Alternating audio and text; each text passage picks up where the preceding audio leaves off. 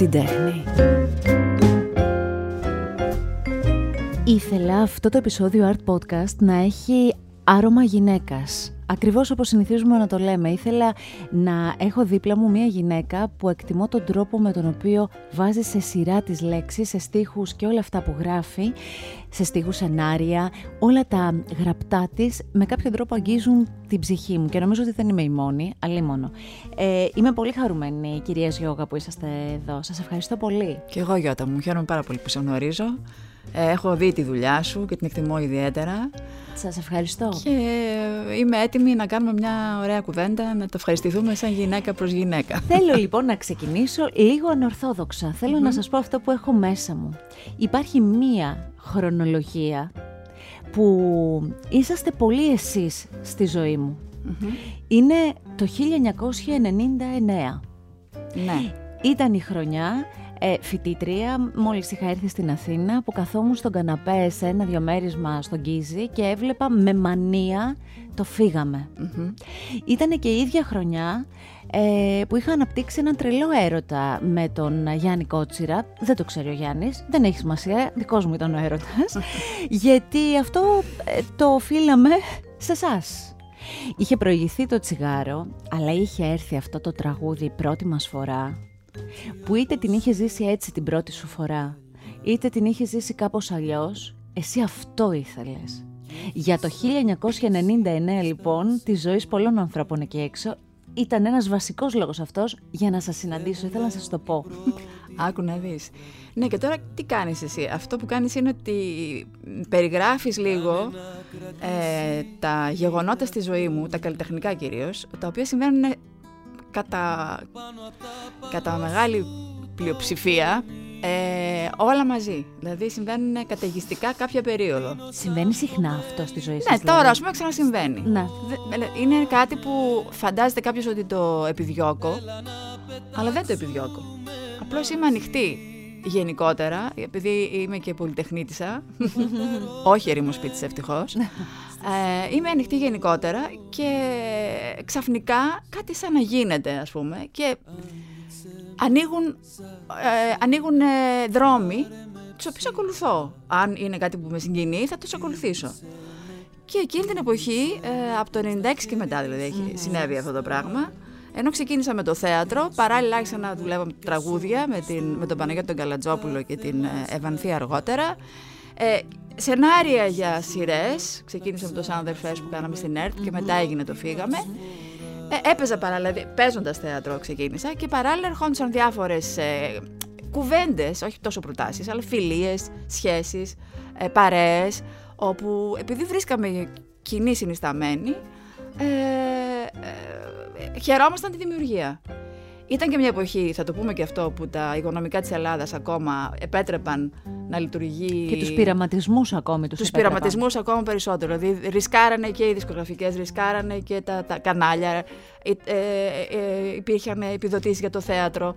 Γενικότερα ε, μπορούσε να, μπορούσες να δοκιμάσεις τον εαυτό σου.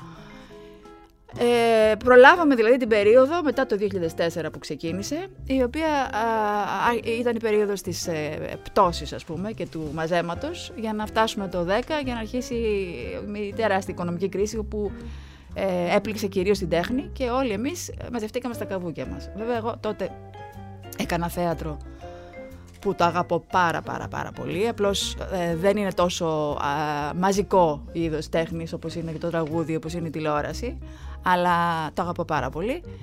Δεν σταμάτησα ποτέ.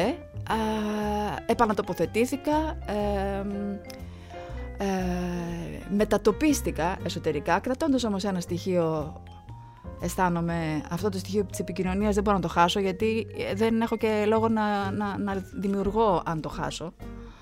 Μπορεί να μετατοπίστηκε ο τρόπος της γραφής ή της σκέψης ή της υποκριτικής, αλλά δεν, ε, δεν, δεν χάνω, με ενδιαφέρει τόσο πολύ να επικοινωνώ, αυτό έρχεται αυτόματα. Δεν θέλω καθόλου να σας διακόψω, θέλω όμως αυτό το κουβάρι να το πάμε λίγο από την αρχή. Ναι. Είσαστε γεννημένοι σε ένα σπίτι, για να καταλάβουμε όλη αυτή την πολυ, πολυπραγμοσύνη.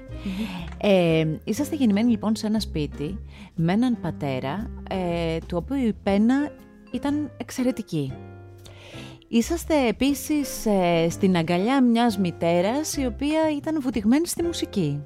Άρα ε, δικαίως το παιδί που γεννήθηκε εκεί πήρε και από τον έναν, πήρε και από τον άλλον, έβαλε και την προσωπικότητά του και άνθησε. Ε, αρχικά να πούμε γι' αυτό, για τα παιδικά χρόνια. Πώς είναι να έχεις δύο γονείς που είναι και οι δύο μέσα στην τέχνη, στα γράμματα, στον πολιτισμό. Ναι. Ε, αυτό έχει τις, ε, τις ε, ομορφιές του, έχει και τα δύσκολα σημεία του. Ε, η ομορφιά είναι ότι ε, αποκτάς μία σχέση με αυτό που λέμε λόγος, με κεφαλαίο λάμδα, δηλαδή με τον πολιτισμό, η οποία είναι σχέση υπαρξιακή. Δηλαδή, ξεκινάς από μικρό παιδί και πλάθεσαι μέσα σε αυτό το, σε αυτό το τοπίο του ανώτερου εαυτού, όταν λέω λόγος και πολιτισμός, ενώ πλάθεσαι σε ένα τοπίο όπου ζητούμενο είναι να, να κατατείνεις προς τον ανώτερο εαυτό σου. Δεν ξέρω τώρα αν είναι βαριά αυτά που λέω, αλλά όχι, όχι. Και είναι και τόσο ωραία. Αλλιώς. Πώς αλλιώς να πεις αυτό που είναι η ουσία του. Ναι. Του είναι σας, Αυτή είναι η ουσία, αν το δούμε από μακριά, με, με, με απόσταση. Λοιπόν, από τη μία μεριά έχουμε αυτό, δηλαδή ότι τίθεται ε, ένα πολιτιστικό, ας πούμε, ε, μια γραμμή ψηλή σε σχέση με αυτό που, που αισθάνεσαι για την ύπαρξη του ανθρώπου και το τι είναι άνθρωπος. Το καταλαβαίνεις χωρίς πια να το... ούτε καν ασυνείδητα περνάει μέσα σου αυτό. Ε, σε σχέση με τους δικούς μου γονείς, επειδή συνέπιπτε πέραν από πολύ ταλαντούχοι άνθρωποι να είναι και ε, πολύ στο βάθος αθώοι άνθρωποι, με τα προβλήματα, αλλά στο βάθος αθώοι άνθρωποι και τίμοι άνθρωποι, ε, ε, ε, τοποθετήθηκε στη ζωή μου και ένα ηθικό, ε, πώς να το πω, μια ηθική γραμμή την οποία ε, δεν μπορούσα να την, να την παρακάμψω, έπρεπε να την ακολουθησω Σε σχέση με το τι είναι άνθρωπος και ποια είναι, πρέπει να είναι η σχέση του με τους άλλους ανθρώπους. Από εκεί και ύστερα το χάος. Ε, και μέσα σε όλο αυτό, το, σε αυτή τη φωλιά που γεννήθηκε αυτό το, το παιδί, ήρθε και μια εφηβεία με έντονη, με επαναστάσεις, με αυτό που λέγατε πριν, με τη ζωή να έχει πιθανόν και ανατροπές, να έχει αυτό που δεν το περιμένεις, που ξεκινάς για ένα μονοπάτι και στρίβεις και πας αλλού. Τα λέω καλά; Ναι, πολύ καλά τα λες και είναι εκεί, εκεί ακριβώς που σταμάτησα προηγουμένως να μιλάω, στο χάος ε, βασίζεται όλο το επόμενο κομμάτι της ζωής μου. Διότι ναι μεν όλα αυτά συμβαίνουν στην οικογένειά μου, απ' την άλλη όμως δεν είναι πρόκειτο για μια παραδοσιακή ε, δεμένη οικογένεια. Δηλαδή ε, είχαμε τα παιδιά και τουλάχιστον εγώ, για να μιλήσω για τον εαυτό μου, μια φοβερή ανασφάλεια σε σχέση με το τι είναι ε, γονιός, τι είναι παιδί, ποιος, ποιος προστατεύει ποιον. Ναι.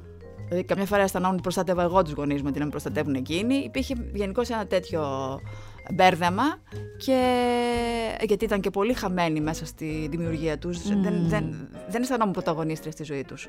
Αυτό όμως, κυρία Γιώγα, δεν είναι πάντα ένα, ένα θέμα, ένα, ε, το έχουν οι άνθρωποι της τέχνης αυτό. Ναι, ναι. δεν μπορείς εύκολα να ξεφύγεις από αυτό. Και, ε, δεν ξέρω αν το έχω περάσει και εγώ στο μεγάλο του παιδιού μου, γιατί ε, και εγώ έχω μια κόρη, την έκανα πολύ μικρή. Πολύ μικρή την κάνατε, ναι. μεγαλώνατε μαζί της. Ναι, ναι, ναι, ναι. Που προσπάθησα να μην ε, μεταφέρω τις ίδιες ε, τις συνθηκες στο δικό της το μεγαλωμα αλλά δεν ξέρω αν ασυνείδητα μπόρεσα να το πετύχω αυτό. Εν πάση περιπτώσει, έχει πάρει το δρόμο της μια χαρά. Είναι καταπληκτική, πολύ υπέροχη. Πολύ ωραία. Και πολύ ταλαντούχα στη δουλειά της, γιατί είναι ενδυματολόγος. Α, με κάποιο τρόπο λοιπόν το, την τέχνη την έχει και εκείνη. Βεβαίως, γιατί το, το να είσαι ενδυματολόγος. Είναι, είναι και γενι... ένα πολύ τάλαντο πλάσμα. Ναι, γράφει πολύ, πολύ καλά. Είναι ένα θαυμάσιο παιδί. Και έχω και ένα εγγόνι. Έχετε ήδη ένα εγγόνι, τι ωραίο. Πώς είναι ο ρόλος της γιαγιάς, είναι ωραίος ρόλος; Είναι ένα σοκ στην αρχή, γιατί περνάς από μία άλλη κατάσταση σε μία άλλη. Δηλαδή, ε, νομίζω ότι θα ξαναζήσεις πάλι τα ίδια που έζησες όταν μεγάλωνε το παιδί εσύ. Αλλά μετά συνειδητοποιείς ότι δεν είναι το ίδιο, γιατί παίρνεις μόνο τα καλά του, του εγγονιού άρα, σου. Άρα την κρατάμε, τον κρατάμε αυτόν τον ρόλο. Τον κρατάμε, τον κρατάμε. είναι καλός. Ε, ο δρόμος σας λοιπόν μέσα από όλα αυτά τα, τα σκαλοπάτια και τις ευκολίες και τις δυσκολίες από ό,τι καταλαβαίνω και από ό,τι έχω διαβάσει. Ε, σας οδηγεί λοιπόν σε σπουδες στη φιλοσοφική. Ναι, ναι. Ε, ομο, πριν έχετε ξεκινήσει το οδείο, ναι. τα λέω καλά; Ναι, ναι, ναι. Σταματάτε όμως στη φιλοσοφική και μπαίνει και η υποκριτική. Το άλλο το ξέρετε.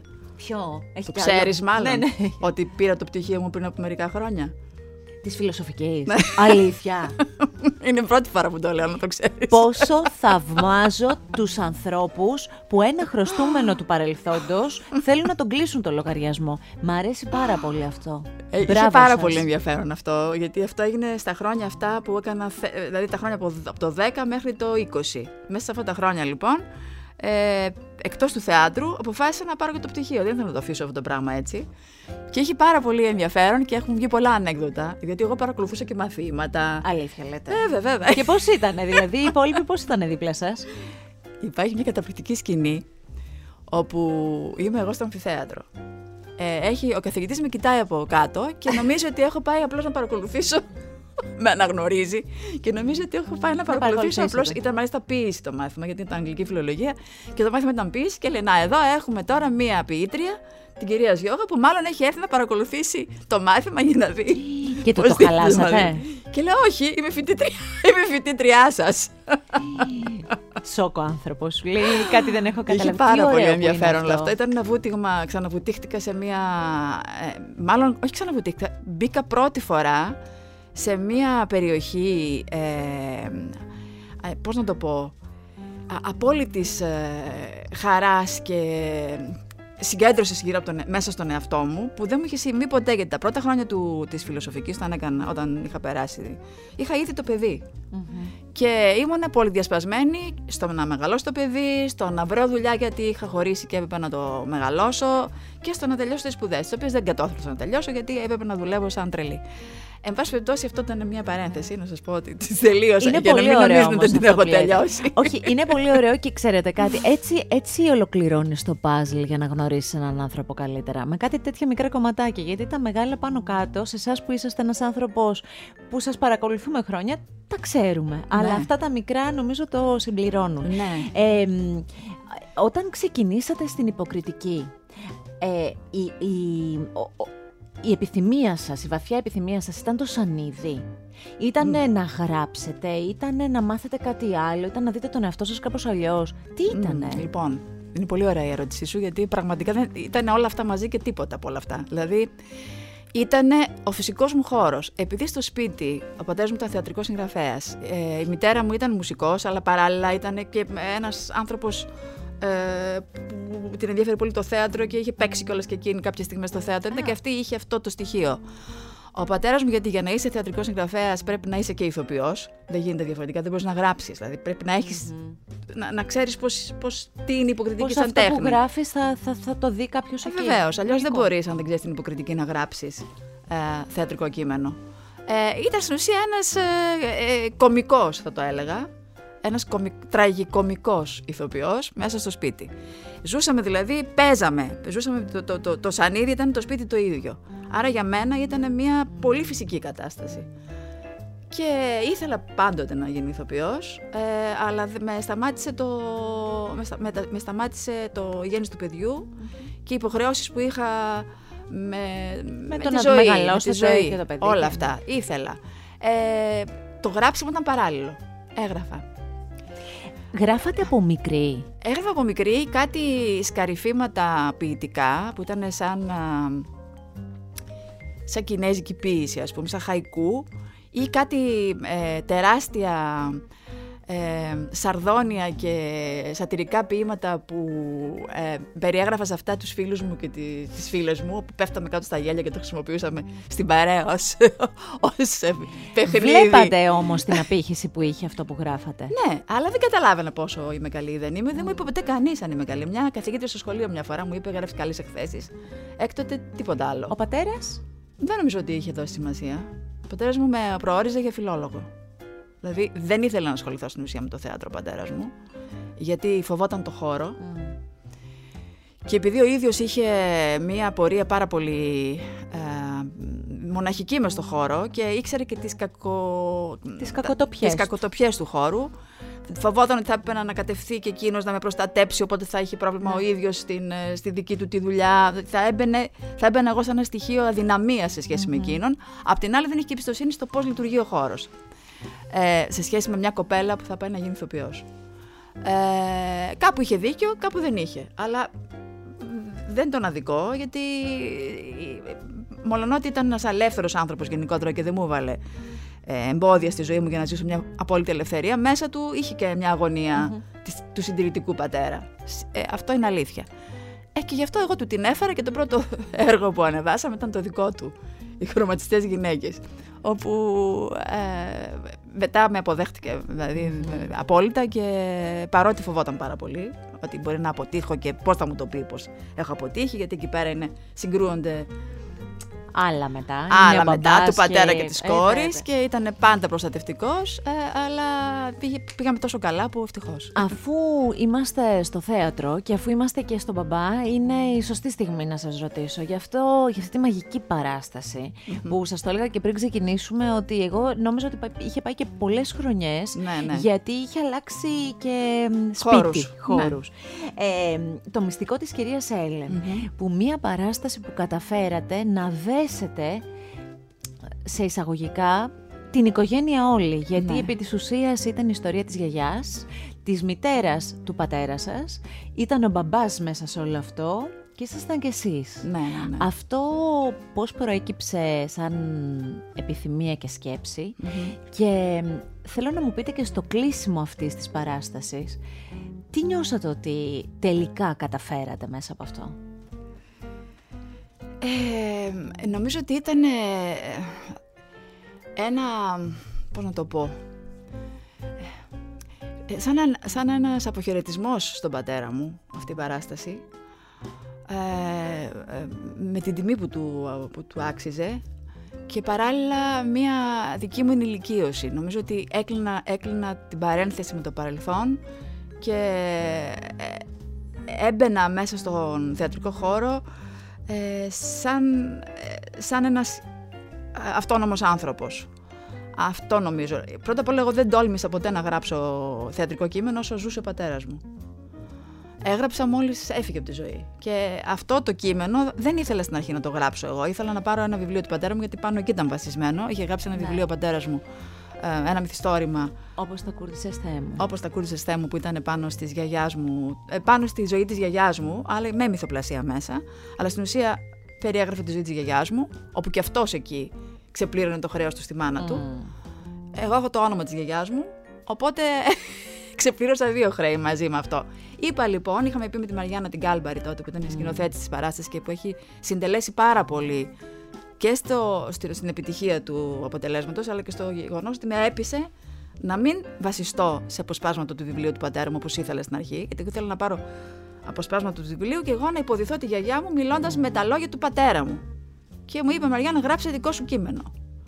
Εγώ δεν ήθελα να μέχρι εκείνη τη στιγμή να μπω μέσα στο χώρο του θεάτρου. Δεν ξέρω γιατί θεωρούσα. Και δύσκολο αυτό τώρα. Και πώς να αγγίξεις και το κείμενο του πατέρα ταυτόχρονα. Όλα μαζί. Αλλά ε, πάρε στοιχεία από εκεί και γράψε ένα δικό σου κείμενο για, το, για σένα. Πώς βλέπεις και εσύ τον πατέρα σου και πώς βλέπεις και εσύ τη σχέση της γιαγιάς σου με τον πατέρα σου. Mm-hmm. Που ήταν πολύ πιο ενδιαφέρον βέβαια. Γιατί εκεί βάζεις και το σχόλιο. Πώς έβλεπες εσύ, ναι. πώς έβλεπα εγώ σαν παιδί, μια σχέση που ήταν παράφορη.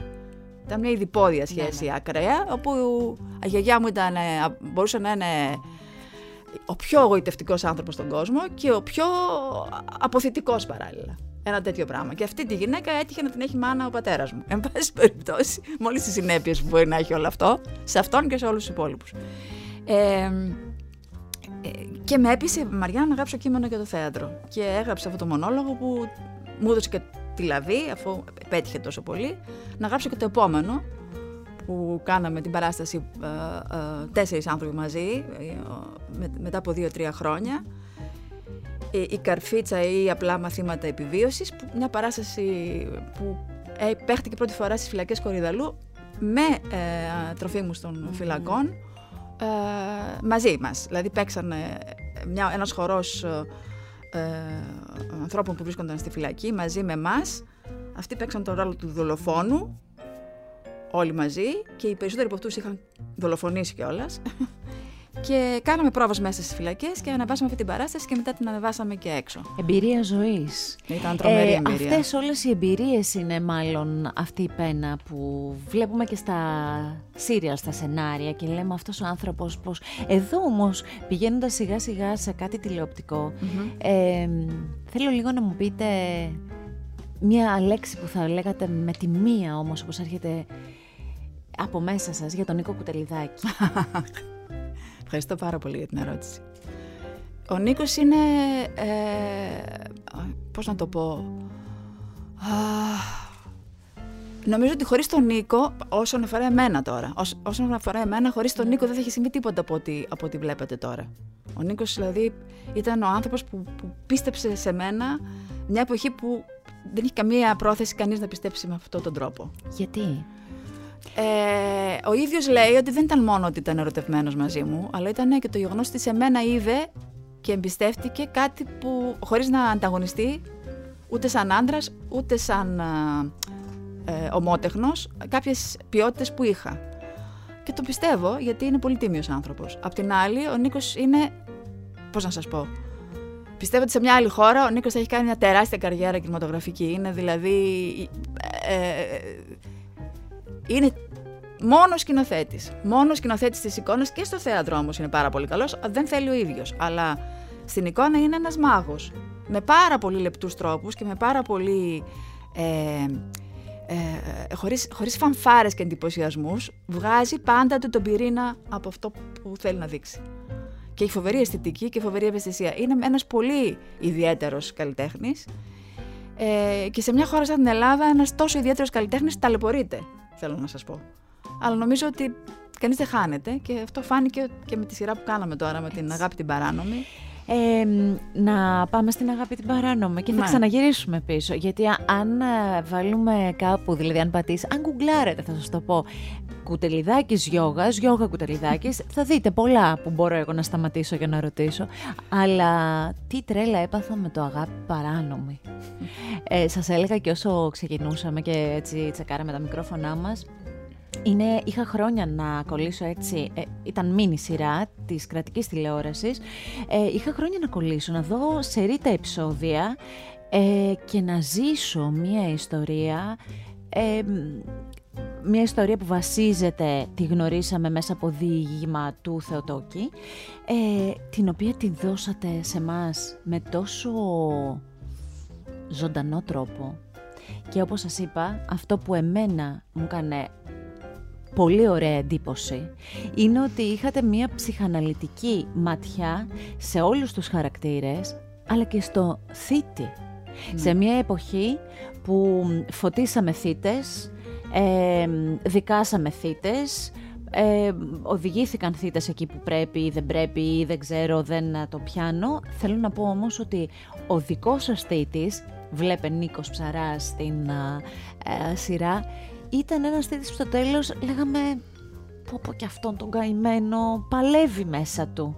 Το οποίο θεωρώ ότι είναι τεράστια νίκη σας να το λέμε αυτό. Αυτά από μένα για την αγάπη παράνομη.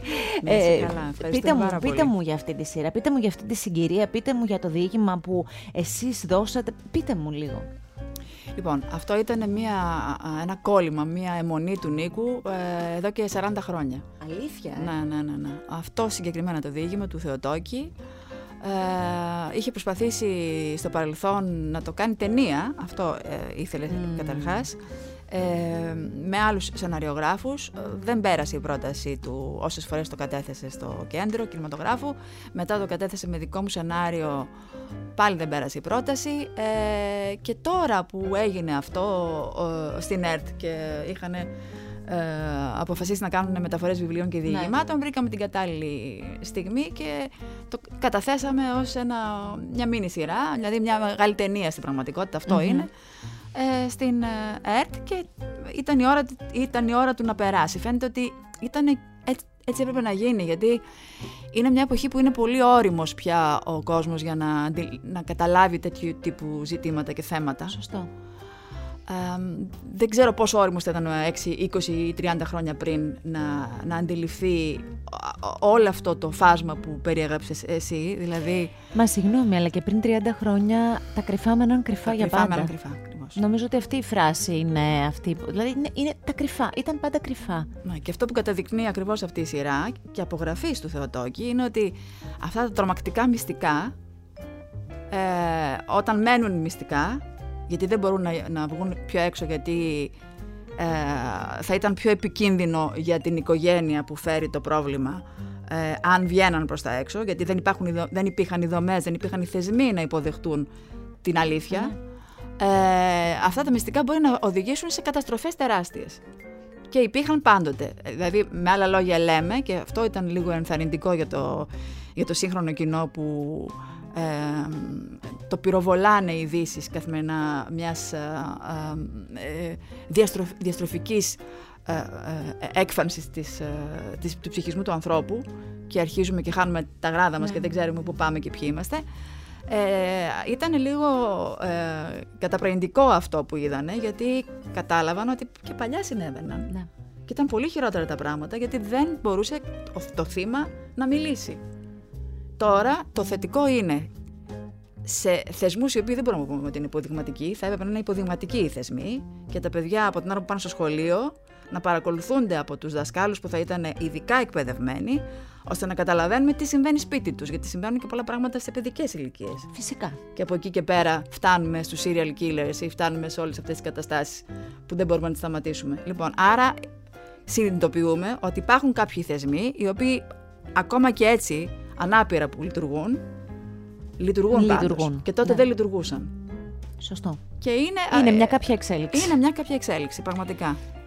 Λοιπόν, και βγαίνει αυτή η σειρά, όπως την έχετε γράψει εσείς, και με ένα εκπληκτικό τραγούδι. Ένα τραγούδι που το ακούσαμε στο τέλος, στο τελευταίο επεισόδιο, στις συγκλονιστικές εκείνες σκηνές. Ε, και ξαφνικά, δεν ξέρω αν το έχετε ξαναζήσει αυτό, γιατί και τα χρόνια τα προηγούμενα δεν είχαν και social, να τα λέμε ναι, και αυτά, ναι, ναι. έτσι, δεν είχαμε τότε. Δηλαδή, τα χρόνια του Φύγαμε ή του Άλμα Λίμπρε που θα σας πω τώρα, δεν είχαν social. Λοιπόν, και γίνεται αυτό που λέμε μεγάλο trend η αγάπη παράνομη. Ο κόσμος σας αγκάλιασε από το πρώτο επεισόδιο τόσο μα τόσο πολύ. Πώς νιώσατε εκεί; Ε, ε ήταν έκπληξη τεράστια. Εμείς ξέραμε ότι βάλαμε ό,τι είχαμε και δεν είχαμε. Λιώσαμε δηλαδή. Ναι. Πραγματικά ναι. λιώσαμε για να γίνει αυτή η σειρά. Ε, γιατί ήταν και μια σειρά που δεν είχε και πολλά χρήματα για να βασιστούμε και έπρεπε να δουλέψουμε πάρα πολύ, με φοβερή εγρήγορση και πάρα πολλές ώρες ναι. μερόνυχτα για να μπορέσει να βγει το αποτέλεσμα πιστικό όπως βγήκε. Ε, ξέραμε ότι είχαμε κάνει κάτι διαφορετικό. Βλέπαμε σιγά σιγά το, το, το, το σμιζόμασταν, αλλά δεν ήμασταν τόσο βέβαιοι. Ο, ο Νίκος ήταν βέβαιος. Σε αυτό του βγάζω το καπέλο. Ο Νίκος ήταν, τόσο, ήταν βέβαιος ότι θα έχει τόσο μεγάλη ανταπόκριση. Δηλαδή, ε, ξέραμε ότι θα υπάρχουν καλές κριτικές, ότι σε κάποιους θα, κάποιοι θα το ξεχωρίσουν σαν κάτι ε, αισθητικά πολύ καλύτερο, καλό, ίσως καλύτερο και από κάποια άλλα. Ε, αυτό το, το καταλαβαίναμε γιατί ήταν η πρόθεσή μας ε, ότι ε, θα καταφέρναμε να, να, να, ε, να συγκινήσουμε τον κόσμο σε τέτοιο βαθμό. Ε, τι να σας πω, δηλαδή ήταν τέτοια επιβράβευση ε, δεν, ευχαριστούμε πάρα πολύ τον κόσμο για αυτό το πράγμα. Τέτοια επιβράβευση δεν έχουμε ξαναζήσει. Είπατε λοιπόν στον Νίκο Κουτελιδάκη, μπράβο, εσύ το έχεις καταλάβει. Δηλαδή, ναι, βεβαίως ε; το είπα. εγώ σας το λέω ειλικρινά ότι εγώ ε, μέσα και όλα στην κακουχία που περνάγαμε εκεί. Λέω τώρα, παιδάκι μου, εντάξει, ξέρω είναι καταπληκτικό, αλλά ήταν τόσο καλό. Καταπληκτικό, συγγνώμη, δεν είναι η λέξη. Όχι, εμείς έτσι, το, το, εμείς έτσι το νιώθουμε. Είναι πολύ ωραίο το αποτέλεσμα σε σχέση ναι. με αυτό που θα μπορούσε να συμβεί με αυτά τα χρήματα σε αυτή τη χώρα και τους χρόνους ναι, που ναι, ναι. έχουμε. Να τα πούμε όλα αυτά. Ε, με, αυτή, με, αυτή την, ε, με, με αυτή τη λογική ήταν πολύ καλό το αποτέλεσμα, αλλά ε, επειδή το θέμα ήταν πάρα πολύ δυνατό και σκληρό, ε, δεν ήξερα αν θα αποθυθεί ο κόσμος ή αν τελικά θα νιώσει ε, Όχι, νομίζω ήταν ε, στη στιγμή που έπρεπε και το, το είδαμε. Και αγκαλιάσαμε και το τραγούδι με τον ε, Απόστολο Ρίζο να το ερμηνεύει. Από σκόνη, να ζω χωρίς ζωή. Ψυχές να μη σκοτώνει η άγρια μου ψυχή τίποτα ας και πριν να γεννηθώ να ημέρευε μαζί μου στου χρόνου το βυθό το θεριό Εσείς όμως συγχρόνως ε, ε, έχετε γράψει και για τη γη της ελιας ακούγεται τραγούδι και εκεί. Ναι. Η Γη της Ελιάς είναι μία σειρά που παίζεται στο Μέγκα. Είναι μία σειρά που κι αυτή ε, την έχει αγκαλιάσει ο κόσμος. Και η σύνδεσή σας με αυτό πώς έγινε; Τυχαία ήταν η σύνδεση. Η σύνδεση έγινε βασικά με τον Χρήστο του Στυλιανού που ε, Γράψατε και το γνωρίζει, τραγούδι. που με γράψει το Ναι. τραγούδι. Είχε γράψει παλιότερα ε, για άλλες σειρές του, ε, του Γεωργίου. Νομίζω Του είχε, Γεωργίου, γράψει, ναι. είχε γράψει για το τατουάζ, κάτι Μμμ. και για τις 8 λέξεις. Είχε, έχει γράψει και έχει τραγουδήσει και ο ίδιος. Ε, η, η μουσική του είναι πάρα πολύ ιδιαίτερη. Εμείς δεν είχαμε σκοπό να το δώσουμε πουθενά, να δώσουμε πουθενά τα τραγούδια μας. Συναντηθήκαμε με τον Χρήστο ε, θέλοντας ε, να κάνουμε τραγούδια. Ο, ο Χρήστος με έπεισε, εγώ δεν ήθελα καθόλου. Γιατί; Δεν ήθελα όχι με τον Χρήστο, δεν ήθελα καθόλου να κάνω τραγούδια ξα- ξανά. Είχα αποφασίσει ότι δεν θα κάνω. αυτό που λέτε τι είναι; αυτό πώς το... ε, από πού προκύπτει; Προκύπτει από την κατάσταση στη δισκογραφία που άλλαξε τελείως από μία περίοδο και μετά. Δηλαδή, ε, οι νέοι στράφηκαν σε ένα. Όχι στο ραπ, στο τραπ. Ε, το ραπ μ' αρέσει το τραπ, δεν μπορώ να το αντέξω. Δεν το ούτε μπορώ να το καταλαβαίνω κιόλας, να πω την δικαιολογήσω. αλήθεια. Ε, δεν μπορώ. Το νόημά του δηλαδή δεν καταλαβαίνω. Ε, ε, το, η ραπ μ' αρέσει η μουσική γιατί έχει τη δυνατότητα ένας πολύ βαθύς ε, ποιητικός ε, στίχος να, να κατέβει στο κοινό αναπτυγμένος σαν μια ωραία ιστορία με πολύ βαθύ ποιητικό λόγο. Έχεις τη δυνατότητα αυτή. Ε, αλλά το- η τραπ είναι μια, κα- μια κατασκευή Μμμ. που ε, είναι όσο και να προσπαθούν να τη δικαιολογήσουν ε, δεν υπάρχει δικαιολογία καμία. Είναι, είναι πώς να το πω, ε, στοχεύεις στα χαμηλότερα ένστικτα του ανθρώπου και αυτό είναι κάτι που με ανατριχιάζει κυριολεκτικά. Ε, αυτό, ήταν, αυτό έχει να κάνει με την νεολαία. Τώρα, οι μεγαλύτεροι, ε, οι, οι δισκογραφικές προσανατολίστηκαν προς εκεί γιατί αυτό έφερνε τα χρήματα. Δεν είναι πια δισκογραφικές άλλωστε, είναι εταιρείες management. Ε, τα, τρα- τα ραδιόφωνα είναι κλειστά προς τα καινούργια τραγούδια. Δηλαδή δι- υπάρχει πολύ το δυσ- γνωρίζω μεγάλη πολύ δυσκολία καλά να αυτό περάσουν. και μ, επειδή 25 είναι τα χρόνια μου στα ραδιόφωνα, ξέρω πάρα πολύ καλά τι λέτε και ξέρω και επειδή έχω στον κοντινό μου περίγυρο ανθρώπους με υπέροχο ε, μ, έρισμα στη μουσική που προσπαθούν να διεισδύσουν μέσα στα ραδιόφωνα και δυσκολεύονται. Καταλαβαίνω απόλυτα τι λέτε. Το έχω ζήσει και από τη μία πλευρά και από την άλλη. Ναι. Είναι αλήθεια αυτό. Είναι λοιπόν τόσες πολλές δυσκολίες. Αν υπολογίσεις και ότι δεν θα πληρωθείς ποτέ, γιατί δεν πρόκειται να. Ναι, που, δεν πουλάνε δίσκοι, δεν υπάρχει υλικό προϊόν. CD δηλαδή πια. Είναι ψηφιακά τα. Πουλούνται ψηφιακά τα τραγούδια, δεν υπάρχει κανένα κέρδος από εκεί. Με την έννοια της ζωής, όχι το κέρδος να γίνουμε πλούσιοι, Ναι, ναι, να ναι, μπορούμε ναι. να ζήσουμε από Ναι, αυτό. ναι. Και τη αμοιβή, σε πάση Τη αμοιβή περιπτώσει. για κάτι που κάνεις, φυσικά. Ε, ε, όλο αυτό το πράγμα ε, ήταν κάτι άχαρο πλέον. Και έλεγα ότι θα το κάνω, αν το κάνω, για ε, μια ειδική περίπτωση, αν μου έρθει κάτι και συγκινηθώ ιδιαίτερα, χωρίς να το σκέφτομαι πια καθόλου επαγγελματικά. Μισό λεπτό τώρα για να κλείσουμε το. Γιατί τώρα με πάτε σε άλλα που θέλω και αυτά να τα ρωτήσω. Είναι, νομίζω. Δεν φτάνει ένα επεισόδιο μαζί σας. φτάνει, η αλήθεια είναι. το, το κομμάτι λοιπόν της, του συγκεκριμένου τραγουδιού από τη γη της Ελιάς στα ύστερα του κόσμου, με τη φωνή της εξαιρετικής Ασπασίας Στρατηγού, ε, είναι ένα από τα τραγούδια που ακούγονται γεμάτα, τα αγαπάει ο κόσμος. Αυτό είναι αλήθεια. Και τα αγαπάει και μέσα από τη σειρά που έτσι κι αλλιώς την έχει αγκαλιάσει. Εγώ σου χάρισα το φως μου και εσύ τα ύστερα του κόσμου. Για να γυρίσουμε σε λίγο στα, στα τραγούδια που είναι ένα πολύ μεγάλο κεφάλαιο για σας θέλω λίγο να μείνουμε ακόμη ε, εμ, σε αυτά τα σύριαλ.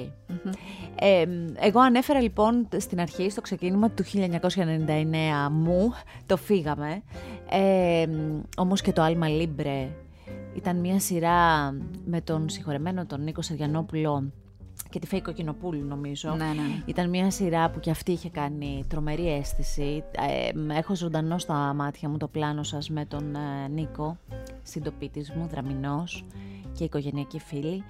Ε, ήταν στιγμές πολύ δυνατές αυτές και ήταν και ένα, ένα μέγα και μια τηλεόραση τότε που ήταν, ε, ήταν δυνατή. Ήταν μέσα στα σαλόνια μας οι ήρωες και τους περιμέναμε και κάθε εβδομάδα για να τους ζήσουμε. Ναι. Δεν είναι έτσι; Ναι, ήταν μια εποχή που, που είχε μια. Ε, πώς να το πω. ε, Είχε ένα είδος θα το πω δόξα, αλλά όχι με την έννοια την κακιά της λέξης. Ναι. Δηλαδή, ε, τα σύριαλ δεν βγαίνανε ε, καθημερινά. Εγώ όσο και να καταλαβαίνω για ποιο λόγο χρειάζονται να βγαίνουν καθημερινά οι σειρές. Απ' την άλλη όμως βλέπω ότι ε, δεν είναι δυνατόν να κρατήσεις μια καθημερινή σειρά και να, είναι, ε, ε, να την κρατήσεις σε ένα επίπεδο μυθοπλασίας ε, πώς να το πω ε, ε, Υψηλό, εν πάση σωστό, περιπτώσει, σωστό ναι. να το πω γιατί αναγκάζει να τραβήξεις αλάστιχο την υπόθεση ε, με απιθανότητες που δεν μπορείς να τις ξεφύγεις γιατί αν δεν βάλεις απιθανότητες δεν θα έχεις ε, θεαματικότητες οπότε όσο, όσο φιλόδοξα και καλά να ξεκινάει μια σειρά και με καλέ, κλου- καλούς ηθοποιούς και όλα αυτά δεν μπορεί να μην πέσει μέσα σε αυτή, τη, σε αυτή την παγίδα είναι αδύνατον αυτό δεν, με αυτό δεν θέλω να πω ότι κακώς γίνονται, αλλά θέλω να πω ότι ταλαιπωρούνται όλοι όσοι Ναι. δουλεύουν σε αυτές τις δουλειές. Εμείς τότε είχαμε αυτό, αυτή την όμορφη, το προνόμιο το όμορφο, να ετοιμάζουμε δουλειές που είχαν χρήματα για να μπορέσουν να γίνουν σωστά, ε, που θα ήταν ένα επεισόδιο τη βδομάδα και άρα θα είχε το ραντεβού του ο θεατής, ε, ε, που ένα ραντεβού τέτοιο είναι ένα, ένα ωραίο, σαν να έχεις ραντεβού με κάποιο φίλο. Ήταν, Παίρνει- Όχι, ήταν ραντεβού αυτό που λέτε. Ήταν ραντεβού, Ήταν δεν ραντεβού, ήτανε ήταν μέσα. στη μέρα σου. Ήξερε, ας πούμε, ποια μέρα της εβδομάδας έλεγες Ακριβώς. Τετάρτη βράδυ. Α πούμε, θυμάμαι ότι Τετάρτες, Δευτέρες ήταν τα, αυτά τα ωραία. Τα... Το περίμενες. Ναι. Και η- ήταν η δικιά σου στιγμή. Δεν, ήταν ένα, δεν, δεν γινόταν ένα κομμάτι με την δύσκολη σου καθημερινότητα. Εκεί που τσακώνεσαι, εκεί που δεν έχεις να πληρώσεις τη ΔΕΗ την άλλη μέρα, εκεί που κάτι συμβαίνει μέσα στο σπίτι και να εισβάλλει διαρκώς Ναι. ε, μία σειρά με τους πρωταγωνιστές της. Εκεί, όπως καταλαβαίνετε, ανακατεύονται στην καθημερινότητά μας και είναι πια άλλη σχέση. Ε, ενώ σε αυτό ε, είχαμε αυτό το προνόμιο. Ναι, ναι, ναι. Από αυτές τις σειρές. Ε, δεν θα μου πείτε όμως για το Αγάπη Παράνομη, γιατί είναι πολύ πρόσφατο. Από αυτές τις σειρές που έρχε- έχετε στο ενεργητικό σας, στο βιογραφικό σας, υπάρχει κάποια που για δικό σας λόγο την ξεχωρίζετε; Είναι άλλη μία, ε, το Σαν Αδελφές. Ήταν η πρώτη Ναι, μου η σειρά. πρώτη. Ήταν στην ΕΡΤ και δεν είχε πολύ μεγάλη. Είχε την αθιαματικότητα της ΕΡΤ. Και την κάναμε με τη Θέμητα την Μπαζάκα αυτή η σειρά. Ήμασταν. Εξαιρετική. Ναι, ναι, ναι. ναι. Εξαιρετική. Μα, μα έχετε συνδυαστεί με ηθοποιούς που είναι όλοι εξαιρετικοί. Είσαστε όλοι ε, στο ίδιο ράφι, αν μπορούσαμε να σας βάλουμε. Στην, στο, ί- δεν ξέρω αν το καταλαβαίνετε πώς το λέω αυτό. Εξαιρετικές συνεργασίες. Ναι, ε, είχαμε, είχα αυτή την, την, την τιμή και την, ε, τη- το, είχα τη χαρά αυτή να μ, με τιμήσουν ε, ως ε, συμπαίκτες μου Ναι. τέτοιοι σπουδαίοι ηθοποιοί. Ε, τι να σας πω τώρα, πω το κοινό το οπότε δεν μπορώ να ξεχωρίσω ειλικρινά. Η Κάθε, κάθε μία από τις σειρές είχε, είχε ένα δικό της, ε, ένα δικό της χώρο μέσα μου. Ε, Ίσως θα, πω- θα έλεγα για την πρώτη, επειδή ήταν η πρώτη σειρά και όσο και να μην είναι τόσο, ε, τόσο γνωστή, ε, επειδή ήταν η πρώτη, Ναι. ε, έγραψε σε μένα με έναν ιδιαίτερο τρόπο. Μπορώ, ας πούμε ότι αυτή Πολύ ωραίο έ- και πολύ έγραψε, συναισθηματικό αυτό. έγραψε έτσι αυτή η σειρά. Ε, μ, αν γινόταν η δική σας ζωή ταινία ή σειρά, ε, μ, ποιος θα σκηνοθετούσε; Εκεί τι θα βάλουμε; θα βάλουμε δικό μας άνθρωπο Ε, καλά, ή θα... τώρα. Πρώτα απ' όλα δεν ξέρω αν θα μπορούσε να γίνει η ζωή μου Γιατί; ταινία ή σειρά. εγώ βρίσκω ότι είναι μια ζωή που δεν είναι καθόλου flat. Δεν είναι καθόλου βαρετή. Ναι. Άρα ως θεατής πολύ θα με ενδιαφέρε. ναι. Ε, καλά, τι, ποιο θα βάλουμε, τον Νίκο Κουτελιδάκη θα Ωραία. βάλουμε. Άρα θα βάλουμε εκείνο. Και μ, για να πούμε τώρα και κάτι έτσι πιο και για τους συναδέλφους, υπάρχουν ε, άνθρωποι του χώρου σας, νέοι άνθρωποι του χώρου σας, που σας αρέσουν πάρα πολύ για το υποκριτικό τους ταλέντο. Και άρα θα μπορούσαν να παίξουν, ας πούμε, στη δική σας... Α, ε, μα καλά, τώρα υπάρχουν πάρα πολλοί. Δεν, δεν το συζητάω. Ξεχωρίζετε κάποιους, έχετε κάποιους, ας πούμε, που... τους Δεν έχετε υπήρχε στο νου περίπτωση σας. να το πω και να ξεχώριζα. Γιατί Θα τότε το όλα δώσω θα ήμουν- επόμενη σειρά, ε. Ναι, μάλλον αυτό, αλλά και από την άλλη μεριά θα ήμουν και πολύ άδικη. Γιατί για να ξεχωρίσει έναν ηθοποιό, πρέπει να τον δεις στη διάρκεια του. Να τον δεις σε διάφορα πράγματα που κάνει. Να τον δεις στο θέατρο, να τον δεις στο, στο σινεμά, αν έχει τη δυνατότητα να παίξει, να τον δεις και στην τηλεόραση που είναι ένα άλλο είδος υποκριτικής, να τον παρακολουθήσεις. Δεν μπορείς να βγάλεις συμπέρασμα από μία ή δύο φορές που θα τον δεις τον άνθρωπο, γιατί θα είσαι άδικος αν δεν τον εκτιμήσεις. Και ιδιαίτερα δίκαιος αν τον εκτιμήσεις χωρίς να υπάρχει λόγος. Αλλά νομίζω ότι υπάρχουν πάρα πολλοί και ξέρετε ποιο είναι το καλό Γιώτα; Γιατί το, το είδαμε και στη σειρά τη δική μας με τα νέα παιδιά που Ναι. μπήκανε. Είναι τελείως διαφορετική η στάση των νέων παιδιών απέναντι στη, στην υποκριτική από ό,τι ήταν παλιά. Η δική μας. Δηλαδή, τα περισσότερα, και θα το πω και ειδικά και τις κοπέλες, είναι λιγότερο ναρκισιστικά πλάσματα. Ε, πο- περισσότερο ε, συνειδητοποιημένα γιατί το αυτό είναι μια δουλειά που τη χαίρονται, αλλά δεν περιμένουν να δοξαστούν ιδιαίτερα μέσα από αυτή τη δουλειά. Πολύ αισιόδοξο όλο αυτό που περιγράφατε. Είναι, είναι Πολύ, πολύ, ουσιαστικό. είναι πολύ αν μη τι ουσιαστικό άλλο. και είναι, είναι μια κατάσταση. α, Και είναι λογικό, διότι όταν πια το Instagram είναι αυτό που φτιάχνει τους, και τους πρωταγωνιστές και όχι το θέατρο ή η τηλεόραση, Μα έχω ακούσει ότι σε casting ε, βλέπουμε τους followers για να σκέψου. συμβαίνει και αυτό. Δεν Φοβερό. συμβαίνει μόνο αυτό, αλλά συμβαίνει και αυτό. Γράφω σενάριο, γράφω στίχους. Αυτό, αυτή θα είναι η γέφυρα. Ε, τα κοινά, τα διαφορετικά και στην ψυχή τη δική σας τι γράφει καλύτερα. Α, τα κοινά και τα διαφορετικά. Λοιπόν, το κοινό είναι, αυτό ε, συμβαίνει και στο γράφω θέατρο, ότι όταν γράφω στίχο, ε, γράφω ρόλο. Δηλαδή, α, μπορεί να, είναι, να μην είναι συγκεκριμένος, ο- να μην φαίνεται ότι είναι συγκ- συγκεκριμένο ότι είναι ρόλος αυτός, αλλά όμως γράφω ρόλο που σημαίνει ότι πρέπει να υποθεί από μια συγκεκριμένη φωνή. Ε, δεν ξέρουμε αν είναι άντρας ή γυναίκα και αυτό ακόμα το έχω στο κεφάλι μου την ώρα που γράφω το στίχο. Ε, συγκεκριμένη φωνή για να αποπνέει ακριβώς αυτό που έχει ανάγκη ο στίχος να τονιστεί. Ε, με άλλα λόγια, ε, είναι ένας ρόλος και αυτός. Αυτά που πετύχαμε με τον Γιάννη τον Κότσιρα, ας πούμε, και την Ευανθία στην αρχή και μετά με τον, ε, με τον Μιτζέλο, με τον Αντώνη, ήταν ότι γραφτήκαν, ε, γραφτήκε ένα σενάριο για τη φωνή αυτού του ανθρώπου, του Γιάννη. Πολλές φορές οι τραγουδιστές δεν το καταλαβαίνουν αυτό και νομίζουν ότι τους τους ενδιαφέρει η μουσική. Δηλαδή, πώς σονάρει καλύτερα, τους, η φω- καλύτερα η φωνή τους πάνω σε συγκεκριμένες μελωδικές γραμμές που γράφει ο τάδε δημιουργός ή ο τάδε δημιουργός. Και δεν μπαίνουν βαθύτερα να καταλάβουν ότι υπάρχει και ένα κομμάτι του, του στίχου που τους αφορά. Δηλαδή, μια φωνή σαν, λυρική σαν του Γιάννη δεν μπορεί να πει όλα τα πράγματα. Ένα παράδειγμα. Για μένα δεν μπορεί να πει βαρύ λαϊκό τραγούδι αυτή η φωνή. Που θα έλεγε, ας πούμε, ο, ο Στράτος Διονυσίου. Ναι. Ε, γιατί θα αδικηθεί και το τραγούδι, θα αδικηθεί και η φωνή. Θα μπορούσε να πει τραγούδια του Πλέσα και του Παπαδόπουλου με μεγάλη ευκολία, που τα έχει πει και είναι καταπληκτικός. Δηλαδή έχει κάτι ε, λυρικό που, κατε- που ανεβάζει σε, σε, σε ανώτερες σφαίρες την κατάσταση. Ε, Δεν είναι μια ε, ε, ζωώδης κατάσταση αυτή που μας, απο- που, που μας δίνει η φωνή του σαν, σαν συνθήκη. Και, αλλά είναι μια, ούτε, ούτε μια ενστικτόδης κατάσταση όπως είναι μια καψούρα ή ένας έρωτας ας πούμε που πας και χτυπάς το κεφάλι στον τοίχο ή πίνεις τα ουίσκια σου για να το Ναι, ναι, ναι, ξεπεράσεις. ναι, ναι. Είναι μια κατάσταση πολύ πιο πνευματική. Και που πιο θες- ρομαντική, που πιο θες, μια τρυφερή. τέτοια, που θες μια τέτοια φωνή, δηλαδή που η φωνή του ταιριάζει σε Μου αυτό. επιτρέπετε να σας ρωτήσω κάτι, γιατί όσο το λέτε αυτό που είναι το ιδεατο δηλαδή, τι θέλω να πω, έχουμε πολύ ωραίους τυχουργούς στην Ελλάδα. Καταπληκτικούς. Καταπληκτικούς. Ε, αυτό που περιγράφεται για μένα είναι το ιδανικό. Δηλαδή ένας στιχουργός πραγματικά να σκύψει πάνω από μία φωνή και μια προσωπικότητα για να μπορέσει να δημιουργήσει. Δεν ξέρω αν γίνεται πάντα. Ε, δεν, δεν είναι απαραίτητο να γίνεται, γιατί μπορεί να γράψεις με έχοντας στο μυαλό σου κάτι και μετά να ψάξεις να βρεις τη φωνή. Δεν είναι ανα- ανάγκη να την έχεις τη φωνή για να Α, γράψεις αυτό πάνω σε όμως αυτό. που, που δέχτηκε ο Γιάννης Κότσιρας, επειδή το αναφέρεται από εσάς Ναι. και την Ευάθεια Ρεμπούτσικα τότε ή με τον Αντώνη τον Μιτζέλο μετά, ήταν εμ, καλλιτεχνική ευλογία. Ναι, ναι, ναι. Γιατί είναι κάποιες περιπτώσεις που χτίσατε τους ανθρώπους. Και για Όπως μας ήταν καλλιτεχνική ευλογία, πώς να σας πω. Δηλαδή ήταν Βεβαίως. μια καταπληκτική συγκυρία που ο, εκτιμήσαμε, δεν εκτιμήσαμε, δεν έχει καμία σημασία αυτό, πώς το εκτίμησε ο καθένας από εμάς. Αλλά ήταν μια καταπληκτική ευλογημένη συγκυρία. Αυτό δεν μπορεί να το αναιρέσει κανείς. Είναι από έτσι. αυτά που έχετε γράψει για το Γιάννη Κότσιρα. Έλα, πείτε μου αυτό. Κάτι που να. Μια ιστορία πίσω από ένα τραγούδι που κάτι το κάνει ξεχωριστό. Δεν μπορεί να μην υπάρχουν. Ιστορίες πίσω από τραγούδια είναι οι καλύτερες. Ε, τίποτα. Είναι βιώματα δικά μου. Δεν υπάρχει θέμα. Είναι όλα τα τραγούδια που γράφω. Είναι, είναι βασισμένα σε βιώματα που όμως δεν είναι το σενάριό τους ίδιο.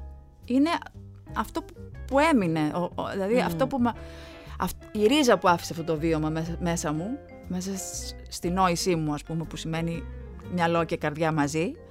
Ε, η ρίζα που έχει, που έχει μείνει μέσα από τα βιώματα τα έντονα, γιατί έχω ζήσει μια έντονη ζωή με βιώματα και τα εκτιμώ πάρα πολύ. Ε, α- αυ- αυ- αυτά είναι που αναδύονται και μετά εγώ τα ντύνω με μυθοπλασία. Οι ιστορίες δεν είναι δικές μου ιστορίες. Οι ιστορίες είναι μυθοπλαστικές. που περιγράφω στα, στα τραγούδια μου. Αλλά τα βιώματα είναι αληθινά. Ε, μια άλλη τέτοια καλλιτεχνική ευλογία που λέμε είναι και αυτή με τον Μιχάλη Χατζηγιάννη.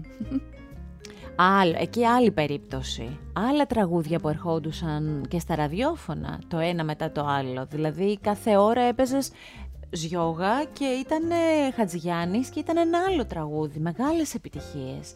Ταυτόχρονα πολλά. Ήταν αυτή η συγκυρία που λέγατε ότι όλα είχαν έρθει πάλι μαζί. Το ξέρεις ότι το χωρίς αναπνοή θεωρούσαν ότι θα είναι το μεγάλο flop του δίσκου; Αλήθεια. Όχι ο, Γιά- όχι ο Μιχάλης, όχι ο Μιχάλης, ε, κάποιοι Από την, από, ε, γύρω-γύρω ναι. από την εταιρεία. Και αυτά. Πιστεύαν ότι είναι το μεγάλο flop του δίσκου. Ότι θα είναι το μοναδικό γρήγορο τραγούδι το οποίο πήγε χαμένο γιατί έβαλα πάνω στη μουσική, γιατί πάνω στη μουσική έγραψα και έτσι γράφω συνήθως. Έβαλα πολύ στίχο, πολύ λόγο. Ο Μιχάλης ήταν σίγουρος, δεν είχε κανένα μία αντι, α- α- αμφιβολία ότι θα, Θα πάει. ότι θα πάει και ότι είναι πολύ καλό και του άρεσε. Αλλά η εταιρεία διαφωνούσε. Ναι. Διαφωνούσε. Ε, είναι ένα Να τη ιστορία στοιχείο που πίσω μπορεί από να το τραγούδι. ναι, ιστορία πίσω από ένα τραγούδι. Και ε, βέβαια εγώ ήξερα κι εγώ ότι είναι ένα τραγούδι που θα σκίσει. Ναι. Και το ήξερα γιατί την ώρα που το έγραφα το καταλάβαινα. Με, με, ήταν, με δονούσε με ένα Και ιδιαίτερο τρόπο. ήταν και από τα πρώτα, αν θυμάμαι καλά, τόσο δυναμικά που είπε ο Χατζηγιάννης. Ναι, ναι. Γιατί ο Χατζηγιάννης και έτσι όπως από παιδί ακόμη, έτσι όπως α, βγήκε και μπήκε στις ζωές μας, ήταν πιο smooth, ήταν πιο, πιο ήπιο όλο αυτό και σιγά σιγά δυνάμωσε. Και αντίστροφα ο χρόνος μετράει. Και αγκαλιαζόμαστε και ενώνουν τα χέρια. Σαν τρελή η καρδιά μου χτυπάει. Και το ξεβόμαστε οι δυο μας αστερία. Μας σε ταχύτητα πως πάμε φωτός. Τα μάτια κλείνω και σφιχτά σε κρατάω. Και πριν προλάβει να κραγεί ο ουρανός Στο αποκορύφωμα του τέλους ξεσπάω. Σ' αγαπάω Σ' αγαπάω Σ' αγαπάω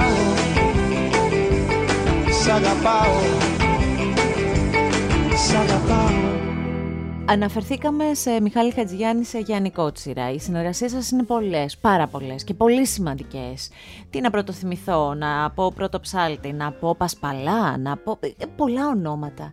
Ε, υπάρχουν άνθρωποι από αυτούς που είναι φίλοι σας, που έχετε κρατήσει μία σχέση; Ε, μ, όχι. το λέω ξεκάθαρα. Υπάρχουν άνθρωποι... Έχουμε κρατήσει μια σχέση σαν να είναι ένας παλιός δεσμός που κρατάς μια σχέση που θα, άμα θα τον δεις, θα συγκινηθείς για τον παλιό το δεσμό. Αλλά επειδή ο καθένας τραβάει το δρόμο του, είναι οι χρόνοι τέτοιοι που δεν προλαβαίνεις, είναι και οι κατευθύνσεις που παίρνει ο καθένας μετά.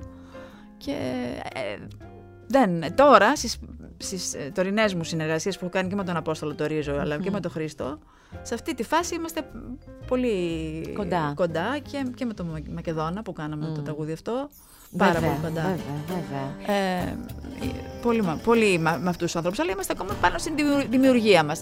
Νομίζω ότι εδώ θα κρατηθούν κάπως τα πράγματα πάντως. Είναι, είναι κάπως Καλά, μου διαφορετική η αναφέρατε κατάσταση. και το όνομα του Κώστα Μακεδόνα που είναι και ένας γλύκας άνθρωπος έτσι κι αλλιώς και πολύ, Καταπληκτικός. και πολύ ε, ε, πώς να, εκτιμά αυτό που του δίνεις τα καλύτερα για τον ε, Κώστα Μακεδόνα.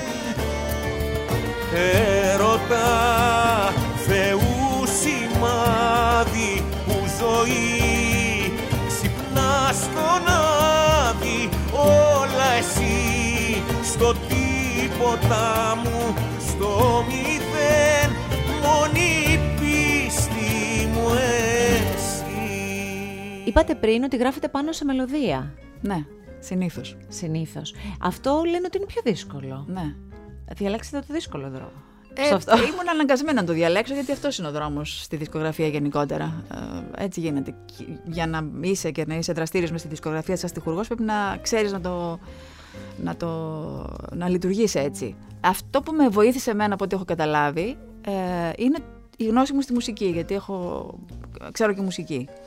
Είπαμε και για τη σπουδές στο ΟΔείο. Είπαμε Ναι. ότι ΟΔείο φιλοσοφική και υποκριτική παντρευτήκαν περίεργα. Αλληλοκαλύπτονται. ε, αυτή η γνώση μου στη μουσική με, με βοήθησε να, να αποκωδικοποιώ ε, τις ε, μουσικές φράσεις. Δηλαδή, α, ε, οι μουσικές φράσεις είναι περίπου σαν να, να διαβάζεις ένα, ένα ποίημα, ένα κείμενο. Κάτι λένε από πίσω. Έχουν τους τονισμούς τους, έχουν, έχουν τα, τις αποστρόφους τους, έχουν τις λέξεις τους. Να συμφωνούν εδώ Ναι, ναι, ναι. η μουσική. Έτσι είναι. Έχουν, λένε κάτι. Λοιπόν, ε, εσύ σαν στιχουργός καλείσαι να, να το διαχειριστείς αυτό που λένε. Να μην το, αμ- να μην, να μην το, ε, ε, να- να μην το πάρεις Προσπεράσεις χοντρικά, το. αλλά Μμ. να το διαχειριστείς σε πολύ μεγάλο βάθος.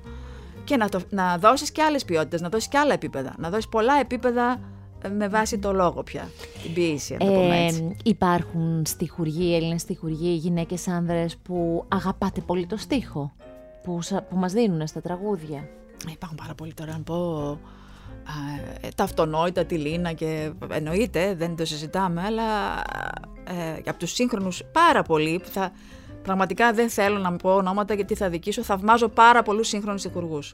Ωραία. Τη Πείτε Λίνα μου τη όμως- λέω σαν αυτονόητη γιατί τη Λίνα την... ε, Κοινώς αποδεκτός. Είναι, κοινό, Είναι ναι, τόπος, ναι, δεν κοινός υπάρχει τόπος. θέμα, αλλά υπάρχουν Ε, πάρα πολλοί. Θέλω όμως να σας ρωτήσω το εξής. Αν, α, αν υπάρχει κάποιο τραγούδι από αυτά που έχουν βγει και μ, είπατε μέσα σας ότι αυτό, ξε... όχι δικό σας, αυτό ξεχωρίζω, αυτό μ' αρέσει, αυτό το αγαπάω, αυτό είναι γεμάτο, ο στίχος του λέει κάτι. Υπάρχουν τέτοια Από τα τραγούδια. καινούργια καινούργια, ε. Από Ή όχι, όποια γιατί θέλετε. πάμε στα παλιά. Νομίζω ότι θα πάμε καλύτερα Ναι. στα παλιά, είναι πιο ασφαλές γιατί τα καινούργια δεν έχουν κατορθώσει. Δεν έχω κατορθώσει εγώ ακόμα να διεισδύσω ε, Σε αυτά. μέσα. Ε, ε, ε, είναι πάρα πολλά που μου λένε κάτι και με συγκινούν.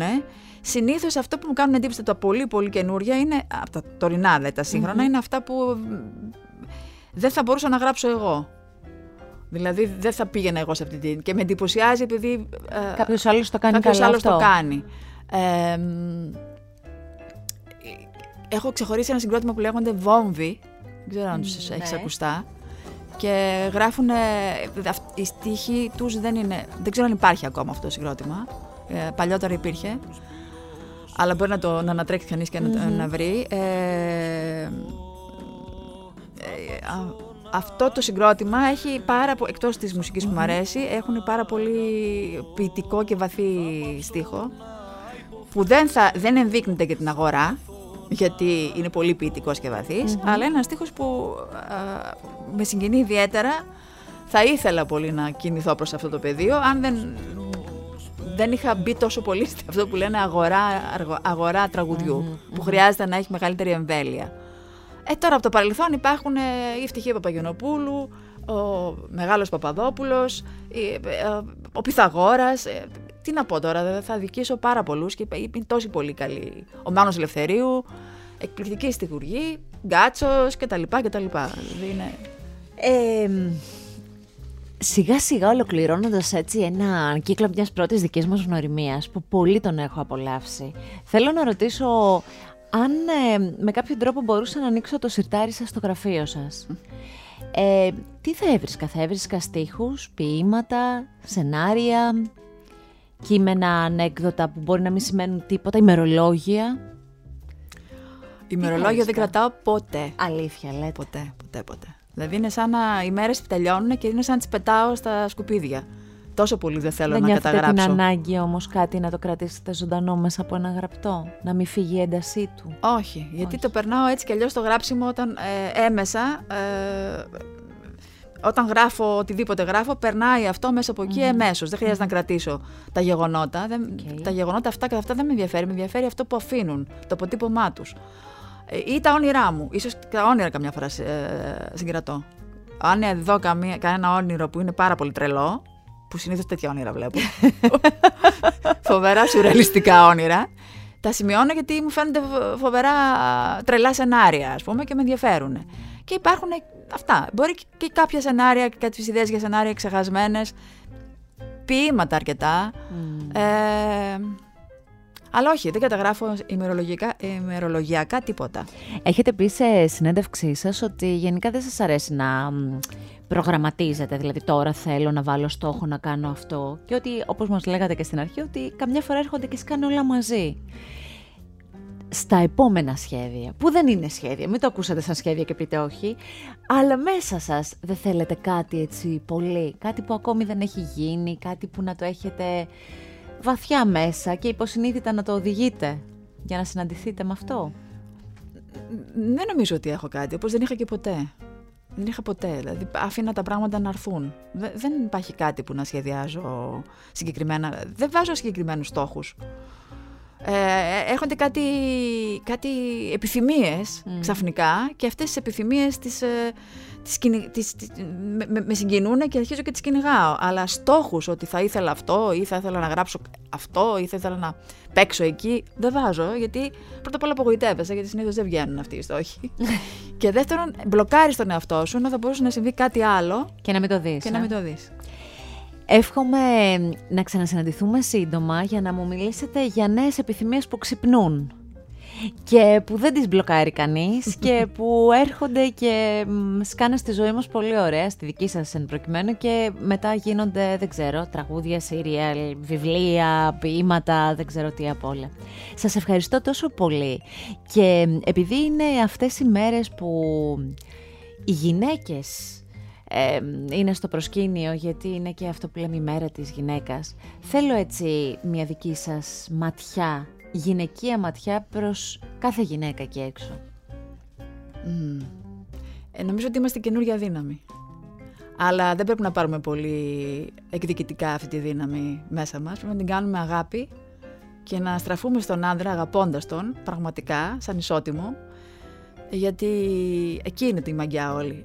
Ε, α, όταν ανοίγονται οι δρόμοι κοινωνικά για να αποκτήσεις δύναμη, εσύ πρέπει να είσαι σοφός και να μην υποτιμήσεις τους υπόλοιπους γύρω σου. Οπότε αυτό που επι- θα επιθυμούσα και που θα ήθελα να ευχηθώ είναι να μην ε, φτάσουμε σε μια εκδικητική κατάσταση ε, απέναντι στους άντρες, αλλά να τους αγκαλιάσουμε και να γίνουμε... ε, να, να, να δείξουμε ένας στον άλλον πώς μπορούμε με τη διαφορετικότητά μας να είμαστε ισότιμοι και ε, να λειτουργούμε ε, ε, μαζί.